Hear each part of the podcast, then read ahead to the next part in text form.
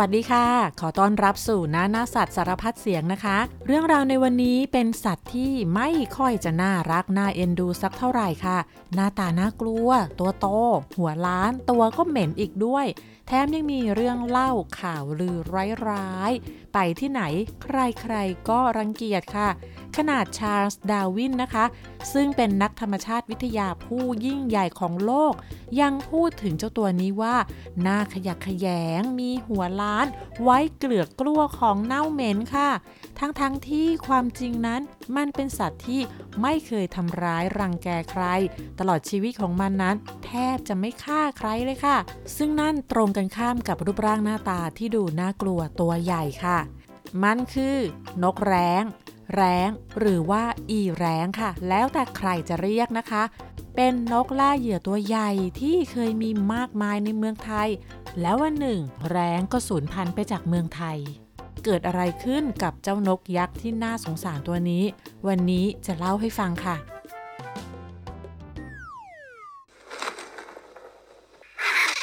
แร้งเป็นนกล่าเหยื่อขนาดใหญ่ มีปากใหญ่ แหลมคม แต่ว่า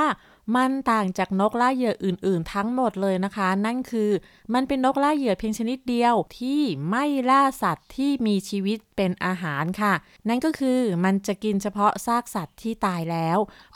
อุ้งตีนของแร้งไม่แข็งแรงพอที่จะขย้ำเหยื่อได้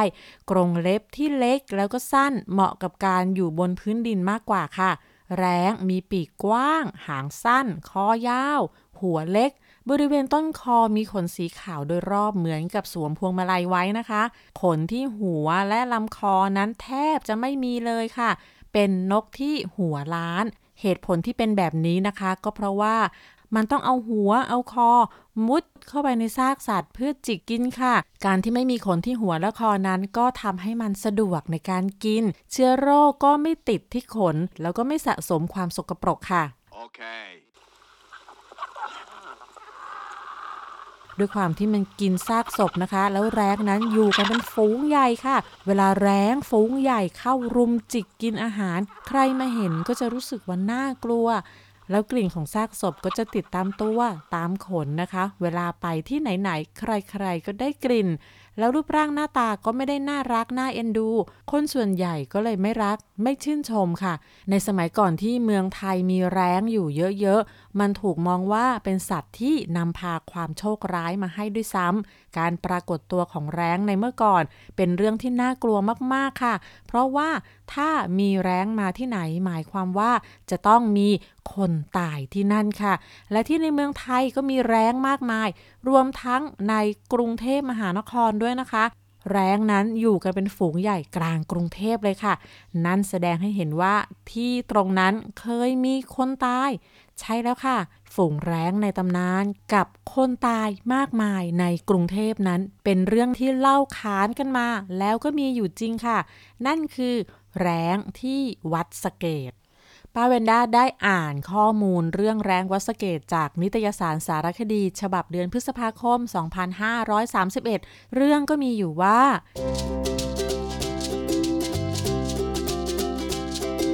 เมื่อสมัยรัชกาลที่สองเกิดโรคระบาดครั้งใหญ่ นั่นก็คืออหิวาตกโรค คนไทยเรียกว่าโรคหา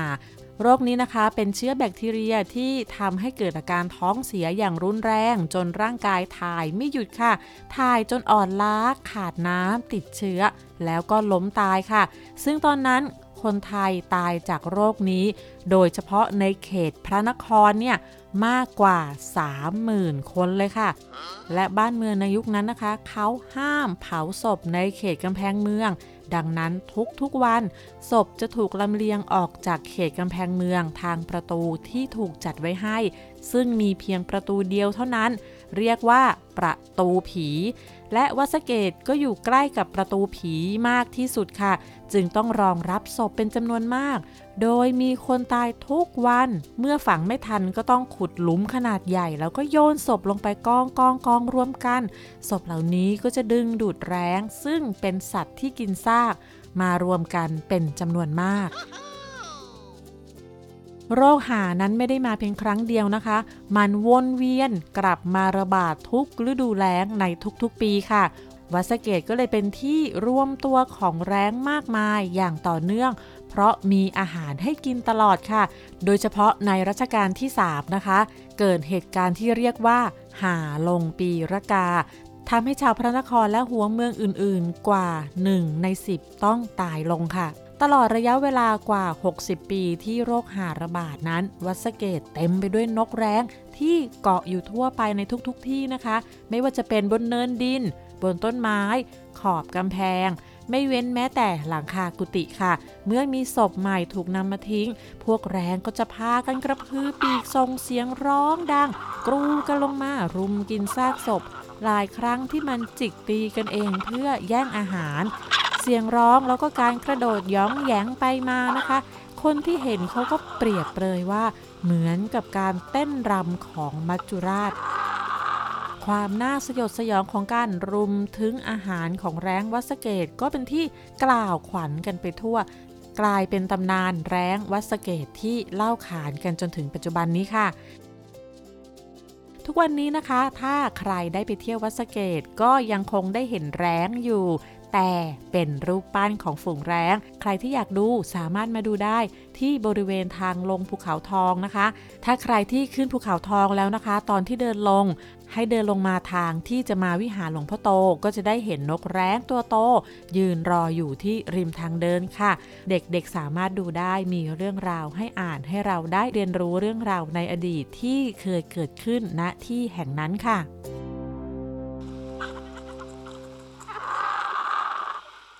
นั่นก็คือแร้งในตำนานกลางพระนครค่ะ และเมื่อเวลาผ่านไป การจัดการกับศพของคนตายก็ดีขึ้น มิดชิดขึ้น นั่นก็คือการเผาศพค่ะ ไม่มีการวางไว้ให้ดูน่ากลัวอีกแล้ว แร้งก็ค่อยๆ อพยพออกจากตัวเมืองเข้าไปในป่า เพราะว่าในป่านั้นมีซากสัตว์ที่ล้มตายให้ได้กินค่ะ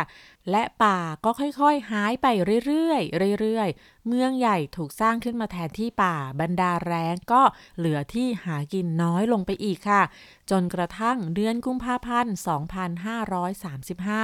แร้งฝูงสุดท้ายในเมืองไทยก็จบชีวิตลง เพราะว่าไปกินเนื้อที่มียาฆ่าแมลงที่คนนำมาวางไว้ค่ะ และเหตุการณ์นั้นก็ปิดตำนานแร้งในเมืองไทยลงอย่างสิ้นเชิงค่ะ มาถึงตรงนี้แล้วก็สงสัยนะคะว่า แร้งในเมืองไทยที่มีอยู่ถึง 3 สายพันธุ์นั้น สูญพันธุ์ไปจากการวางยาทั้งหมดเลยหรือเปล่า และการวางยานั้นมันร้ายแรงจนทำให้สัตว์อย่างแร้งสูญพันธุ์ไปได้จริงหรือเรื่องนี้ขอถามลุงหมอเกษตรนายสัตวแพทย์เกษตรสุเตชะค่ะ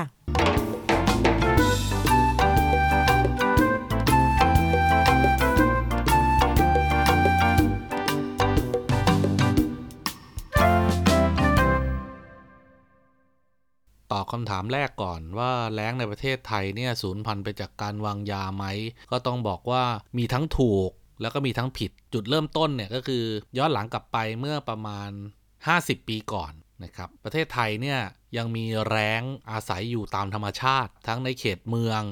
โดยเฉพาะในเขตใกล้ ๆ กับโรงฆ่าสัตว์ แล้วก็ในเขตป่านะครับแร้งที่อยู่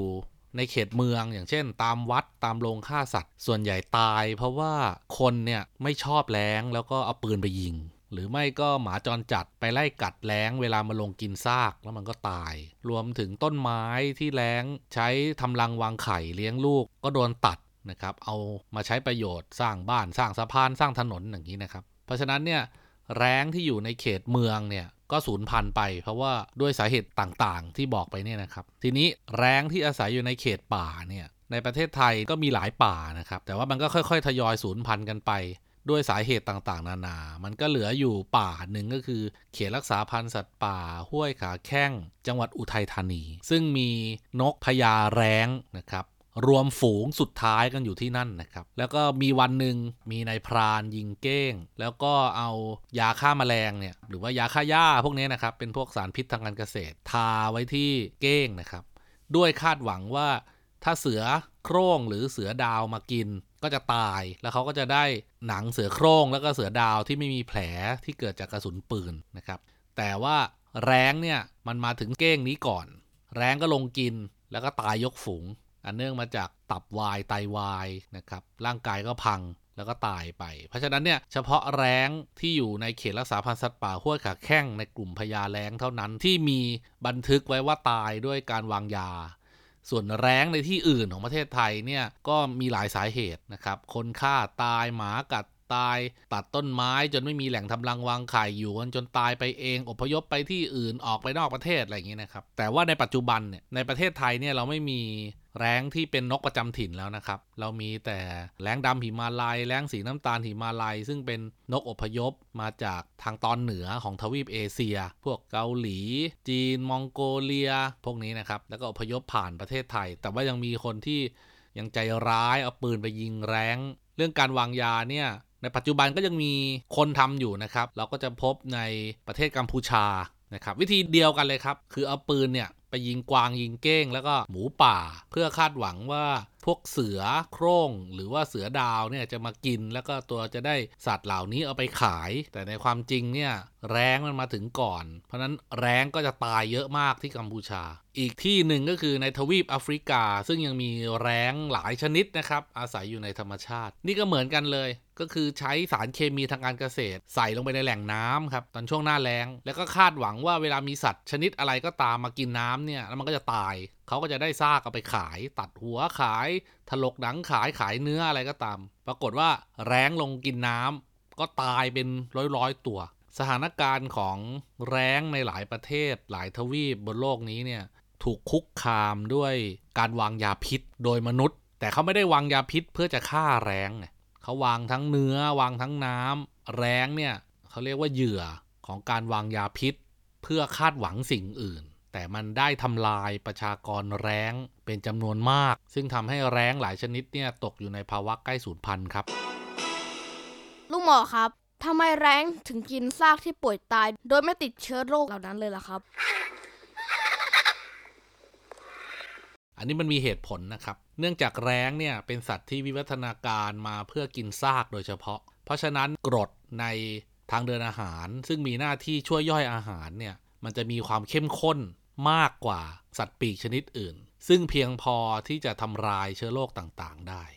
2. การดูดซึมสารอาหาร หรือว่าการย่อยต่างๆ โดยลำไส้ของแร้งเนี่ยมันก็มีแบคทีเรีย โปรโตซัว เชื้อราไวรัส ที่ค่อยๆสะสมมาตั้งแต่เด็ก ในขณะที่กินซากมาเรื่อยๆ มันก็เท่ากับมีภูมิทีละน้อยที่จะต่อต้านโรคภัยต่างๆนะครับ จากการที่ลุงหมอเนี่ยเคยทำงานกับแร้ง แล้วก็เอาอุจจาระของแร้งเนี่ยไปเพาะเชื้อโรคดู โดยเฉพาะในแร้งที่สุขภาพดี ก็พบว่าในอุจจาระของแร้งสุขภาพดี กลับมีเชื้อโรคที่ก่อโรคในนกชนิดอื่นเป็นจำนวนมาก แต่แร้งตัวนั้นเนี่ยมันไม่แสดงอาการอะไรเลยนะครับ กินดีล่าเริงดีด้วยซ้ำนี่ก็เป็นอีกหนึ่งหลักฐานทางวิทยาศาสตร์ที่ยืนยันว่า ตัวแร้งเองเนี่ยมีความทนทานต่อเชื้อโรคหลายชนิดนะครับ แล้วก็ทำหน้าที่ได้อย่างดีกับบทบาทของสัตว์ที่เกิดมาเพื่อกินซาก หรือว่าสัตว์ที่ตายแล้วเป็นอาหาร แล้วก็ช่วยในการกำจัดเชื้อโรคต่างๆนะครับ ไม่ให้แพร่ไปมากมายจากการตายของสัตว์ที่ป่วยนั้นนะครับ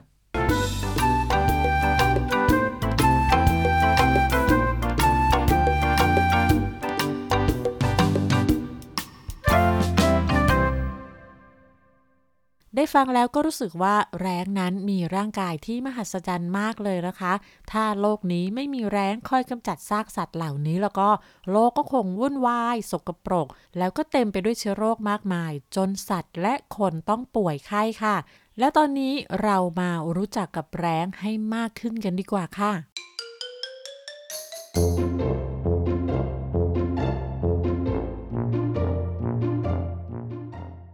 แร้งนั้นมีมากกว่า 20 ชนิด พบได้ทั่วโลก ยกเว้นบริเวณขั้วโลกที่หนาวจัดๆค่ะ แร้งที่มีปีกกว้างที่สุดในโลกกางปีกออกกว้างได้ถึง 3 เมตรครึ่งค่ะ นั่นก็คือแร้งแอนเดียนที่อเมริกาใต้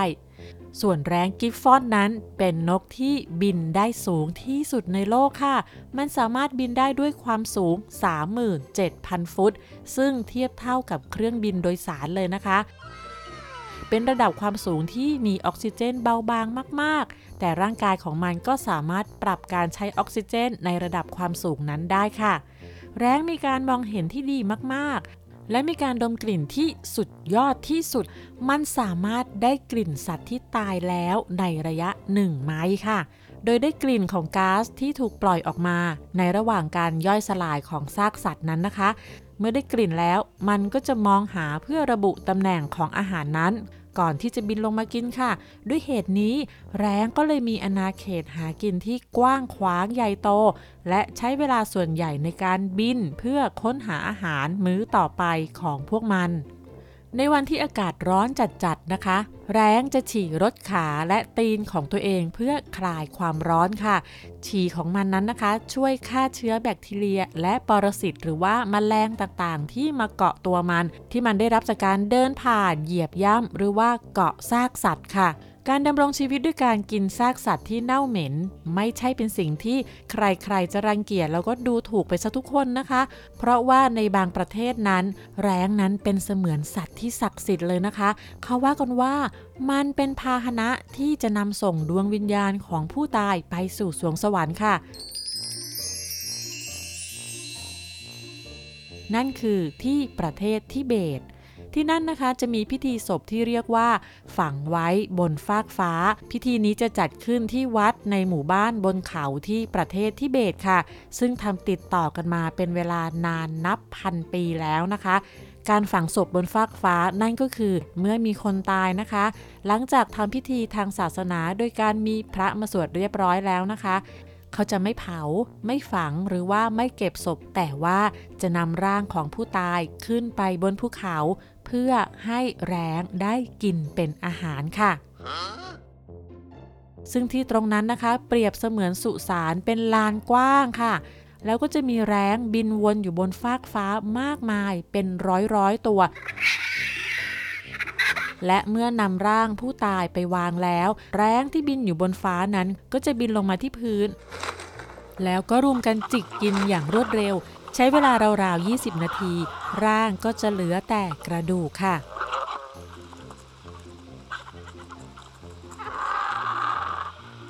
ที่เรียกพิธีศพนี้ว่าฝังไว้บนฟากฟ้านั่นก็คือนำร่างของผู้ตายมาให้แรงที่บินลงมาจากฟ้านำพาขึ้นสู่สวรรค์นั่นเองค่ะ การทำแบบนี้เป็นการเคารพผู้ตายให้ได้ทำประโยชน์ครั้งสุดท้ายหลังจากตายไปแล้ว เท่ากับเป็นการช่วยต่อลมหายใจให้แรงได้มีชีวิตต่อไป ชาวทิเบตนะคะเชื่อว่า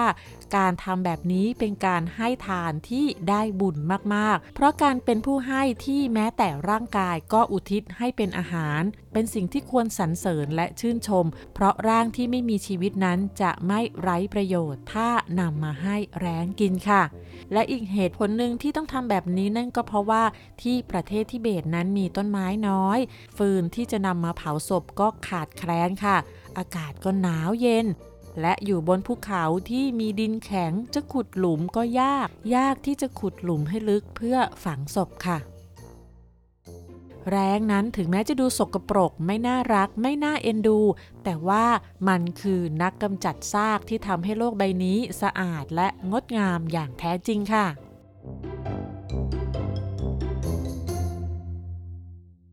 ตอนนี้ได้เวลานิทานแล้วนะคะ เป็นนิทานจากประเทศกัวเตมาลา มีชื่อเรื่องว่า ตำนานของแร้ง มีพระราชาองค์หนึ่ง ปกครองเมืองขุนเขาที่ยิ่งใหญ่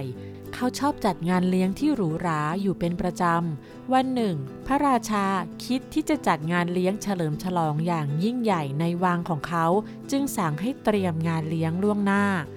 นอกจากนี้ก็ยังเชิญเจ้าชาย นักบวชและนักรบจากอาณาจักรอื่น ๆ ที่อยู่ใกล้เคียงมาร่วมงานนี้ เพื่อให้แน่ใจว่าการเฉลิมฉลองครั้งนี้จะต้องยิ่งใหญ่กว่าครั้งอื่น ๆ เขาก็เลยตกแต่งประดับประดาวังทั้งวังของเขาด้วยดอกไม้ที่หายากที่สุด เช่นเดียวกับอาหารจานอร่อยที่ต้องมาจากเนื้อที่ดีที่สุด และเครื่องดื่มที่ทุกคนต้องประทับใจ เมื่อถึงงานวันเฉลิมฉลอง พระราชาก็ใส่เสื้อผ้าด้วยชุดที่หรูหรา เสื้อคลุมที่ประดับประดาด้วยอัญมณีมีค่ามากมาย ดูสวยงามระยิบระยับ เมื่อแต่งตัวเสร็จเขาก็มองไปที่ระเบียงของวัง ซึ่งอยู่บนภูเขา รายล้อมไปด้วยภูเขาต่างๆ มากมายที่เขียวขจีด้วยต้นไม้และกลิ่นดอกไม้ป่าที่โชยมาจากภูเขายามลมพัดผ่าน สายหมอกและริ้วเมฆกระจายเต็มท้องฟ้าที่สดใส มองไปด้านล่างก็เห็นบ้านเรือนประชาชนมากมาย ระราชาชอบบรรยากาศและวิวที่ระเบียงแห่งนี้มาก ยิ่งวันนี้อากาศดีและเย็นสบาย เขาก็เลยคิดว่าที่ตรงนี้แหละจะเป็นที่ที่เหมาะที่สุดที่จะเสิร์ฟอาหาร เพราะแขกทุกคนก็จะได้เห็นอาณาจักรที่ยิ่งใหญ่และสวยงามของเขา พระราชาจึงสั่งให้คนรับใช้นำโต๊ะตัวใหญ่มาไว้ที่ระเบียง ตกแต่งด้วยดอกไม้ คนรับใช้ก็ตกแต่งอย่างรวดเร็ว และเตรียมอาหารมาจัดวางไว้บนโต๊ะอย่างสวยงามและยิ่งใหญ่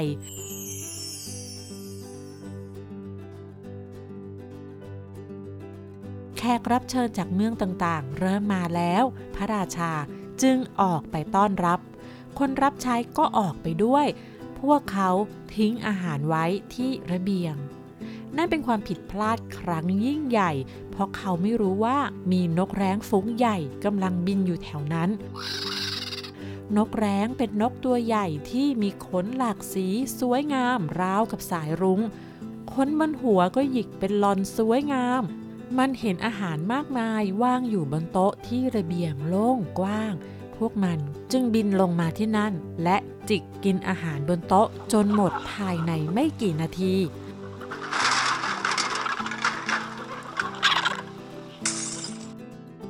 ขณะนั้นเองพระราชากับแขกรับเชิญก็เดินมาที่ระเบียงพอดี เขาหน้าซีดเมื่อเห็นนกแร้งมากมายกำลังอร็ดอร่อยกับอาหารบนโต๊ะ เขาจึงตะโกนบอกทหารไปว่า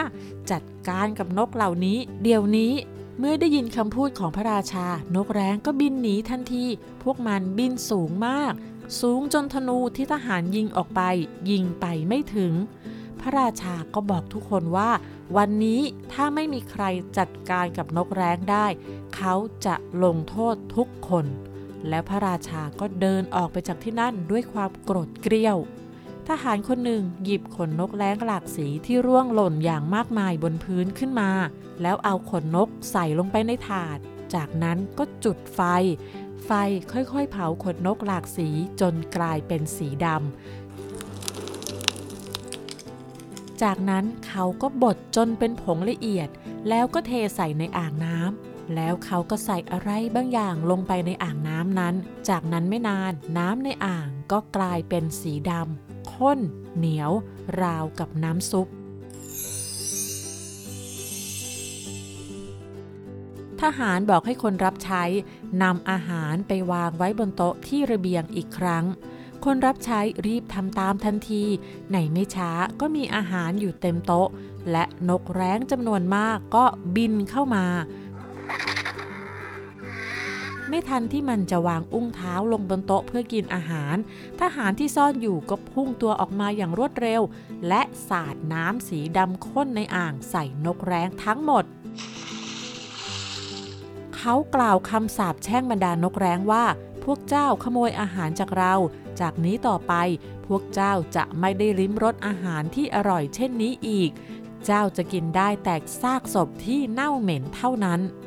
แร้งได้ยินคำพูดทั้งหมด แต่ว่าตอนนี้ตัวของมันเปียกโชกไปด้วยน้ำสีดำ มันพยายามบินให้สูงที่สุดโดยหวังว่า พระอาทิตย์จะทำให้ขนของพวกมันแห้ง และยุติคำสาปที่มันได้ยินได้ แต่พวกมันเข้าใกล้ดวงอาทิตย์เกินไป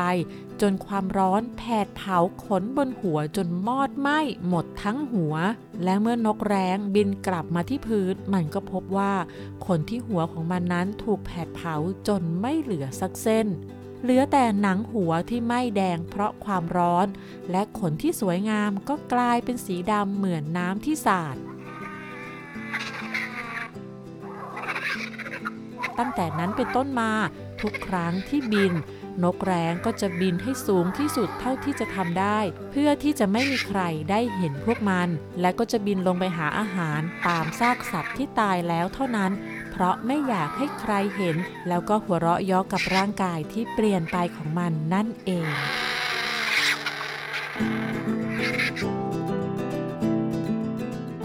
ทั้งหมดนี้ก็คือเรื่องราวของนกแร้งค่ะ แล้วพบกันใหม่ในครั้งหน้านะคะ วันนี้สวัสดีค่ะ